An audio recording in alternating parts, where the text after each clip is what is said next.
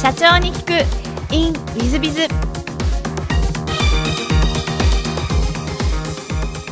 本日はいつものインタビューとは違いましてコロナの件が大変大変なことになってまいりましたものですから今回は特別にウィズビズ株式会社代表としま社長の新谷の方から、えー、コロナ対策について中小企業経営者の皆様方にお伝えをしたいことをお話ししていきたいというふうに思っております。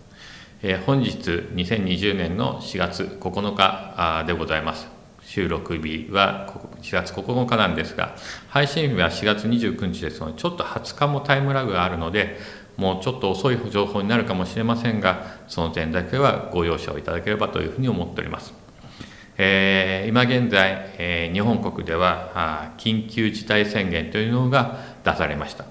結果的に、えー、数多くのお店などが休業に至っております。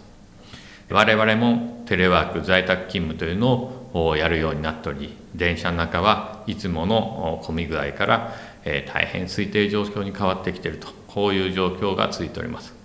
え経営者の皆さん方で不安を持っている方も数多くいらっしゃるんではないでしょうか現に私のところには、えー、仲のいい親しい経営者の皆さん方が、えー、どうやって生き残ろうという相談を実際にお越しになったりお電話していただいたりまたはメールしていただいたりしていただいております。え元部下や後輩なども社長たちもあれこれとおっしゃっています。その皆さん方に私がアドバイスすることをぜひ皆様の方にもお伝えしたいと思いますが、まず企業経営というのはお金がありさえすれば、えー、潰れはしないと、こういうことがあを理解していただきたいと思います。えー、ですのでお金をなんとかあ手配をする調達するということがこういう時緊急時は大切だということを覚えておいていただきたいと思います。ですので資金調達をすべきだと私自身は思っております。もちろん資金に余裕がある会社さんは必要ございません。しかし何かのためにと考えたらその資金調達をするのが第一義だと。こういうふうに思っております。でこういう、まあ、いわゆる、えー、全世界もしくは日本国が大ピンチの時はいろんな融資制度が出てまいります。例えば日本国から無担保無利子で、えー、融資をしますよ。中小企業だとマックス6000万、えー、少し大きい企業さんですとマックス3億まで。5年の据え置き期間返済猶予期間があって無利子で、えー、6年目から、えー、10年間で、え、返済をすればいいですよそれも10年間の返済は、え、金利0.2%無利子の後0.2%みたいなものが日本政策金融公庫や商工給金といった政府系の金融機関から出ております。えー、そういったものを両方ともぜひ申し込んでいただければと思います。もちろん全部受かるとは限りません。1つか2つ、もしくは両方とも通るかもしれませんし、両方通らないかもしれない。そういうことはございます。でも、えー、もしそれで借り入れを起こせたならば、5年間は返済をせずに少し猶予期間を持ってなんとかコロナが去った後一生懸命頑張って返済できるようにして返していくということができるわけでございます。ですので私の周りの社長様にはぜひ借りれるだけ借りようという指示をさせていただいております。実際私の後輩や元部下の社長たちは1000万とか3000万というお金を調達してまいりました。結果的になんとかそれで、えー、しばらくは大丈夫と。こういうふうになっている次第でございます。でさらにその後ですが飲食店やもしくは店舗経営をしているオーナーの皆さん方にはぜひ雇用調整助成金というのをお調べいただきそれを検討いただければというお話をさせていただいております。まあ、実際えー、店舗経営なんかをしてますと実際店舗を閉めなければいけない休業しなきゃいけない土地がございます。で休業しなきゃいけなくなりますと、まあ、アルバイトさんはそのままアルバイト代を出さなければいいわけですがもし、え社員さんなどですといわゆる給与を出さなきゃいけません。閉めたとしてもですね。休業したとしても。その際に一番、えー、休業手当というのはいくらまで出すかというと、60%まで、えー、全体の60%まで下げることができる、月給の60%まで下げることができるというのができます。ですので私のアドバイスは、はい、60%ギリギリまで下げて自宅待機をしてもらって、えー、そして雇用調整助成金をお願いすると中小企業の場合は雇用調整助成金が90%出てます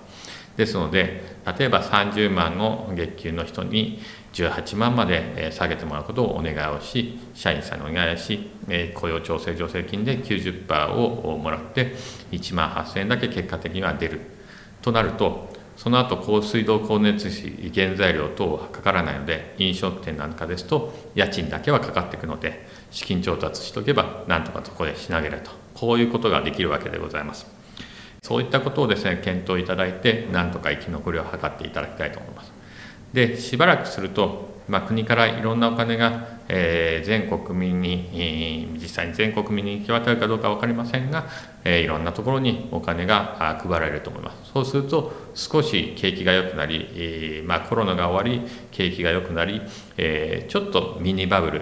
プチバブルみたいなことが起こってくる可能性がございます。その時に一生懸命飲食店さんをオープンをさせ一生懸命働くこういうことが大変、えー、重要なんじゃないかと。そうすると思った以上に利益が出てきたりまたはその借金の返すめどもすぐについたりと。こういうことになろうかと思います。ですのでこういったピンチの時はいろんな、えー、融資制度いろんな補助金助成金制度いろんな制度が出てまいりますのでそれをうまく活用してうまく逃げ切っていただきたいというふうに思っている次第でございます。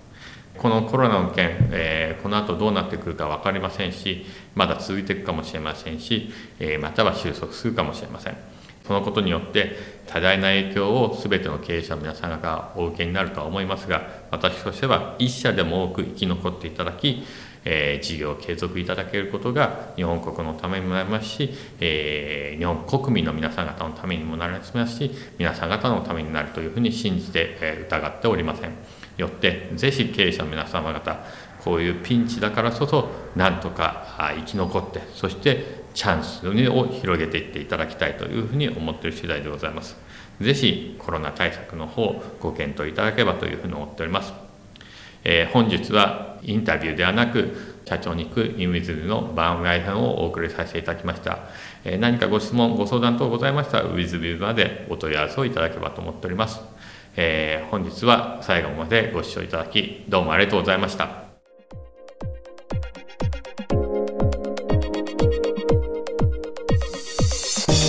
経営者を応援する社長の孤独力番外編本日の社長の孤独力番外編は5章6個の優秀な社員がなかなか入ってこない優秀な社員は取れない優秀な社員を育て上げろというテーマです。今日現在、まあ、2020年の4月。9日にこの番組収録させていただいておりますけれども、えー、去年の有効求人倍率は9.91倍というふうな感じでございまして、まあ、人がなかなか取れない状況でございます、えー、その中で優秀な社員がなかなか来ないんだよねというお声を上げる中小企業経営者の皆さん方は多いんではないでしょうか、えー、しかしながら中小企業の皆さん方からすると大企業のようなに行くような優秀な学生というのが取れるかというとちょっとほとんど難しいんじゃないかと思います。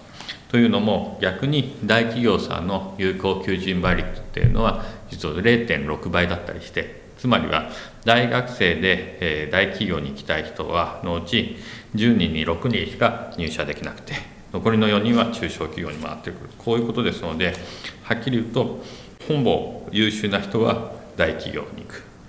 えー、それ以外が中小企業に来るとそんな感じになるのではないかなというふうに思います。えー、そういう意味では優秀な社員を取ろうなんていうことを、えー、考えること自体が私からするとなんかちょっとずれてるのかなというふうに思います。え、もし採用するとするならば大企業には合わない学生さんとか中東の方でも構いませんが外企業大企業に合わないような方を取るというふうに決めるんだったら中小企業経営者の方々取れる可能性あります。その人たちの中で優秀な方は取れるんじゃないでしょうか。一方で、え大企業と同じような優秀な人を取るというのはなかなか難しい、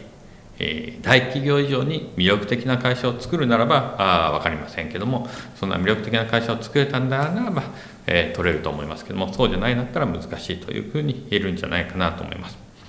一方で、えー、どこの企業でもどんな企業でもできる可能性があるというのが普通の方を取ってその人たちを優秀な社員に育て上げるという方法でございます。なので実を言うと採用と教育というのは密接な関係をしてて、えー、ある意味どんな人でもあの育て上げることができるみたいなことができたならば、えー、おそらくどんな方をとってもいいんじゃないかとこういう話になってこようかと思います。もしくは、えー、性格の本を見るとですね素直で何でも吸収しような真面目な人であれば、えー、実を言うと、まあ、採用することができるとこういうふうになるんじゃないかと思います。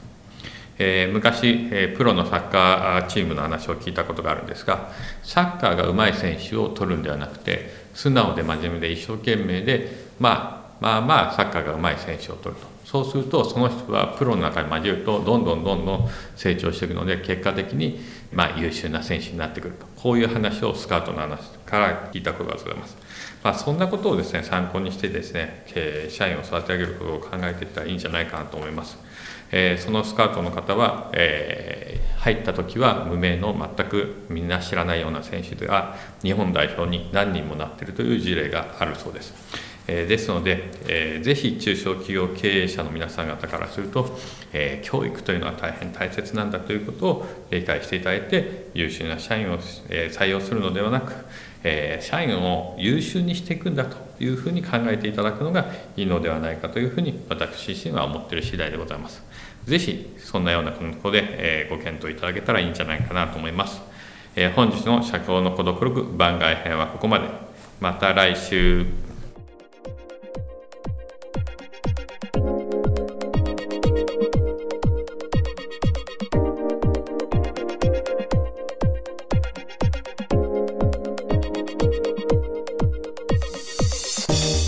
本日の社長に行く in with biz 最後までお聞きいただき誠にありがとうございます。来週は、コロナの影響とゴールデンウィーク両方重なってますもんですから一旦社長に行く in with biz はお休みをさせていただきます。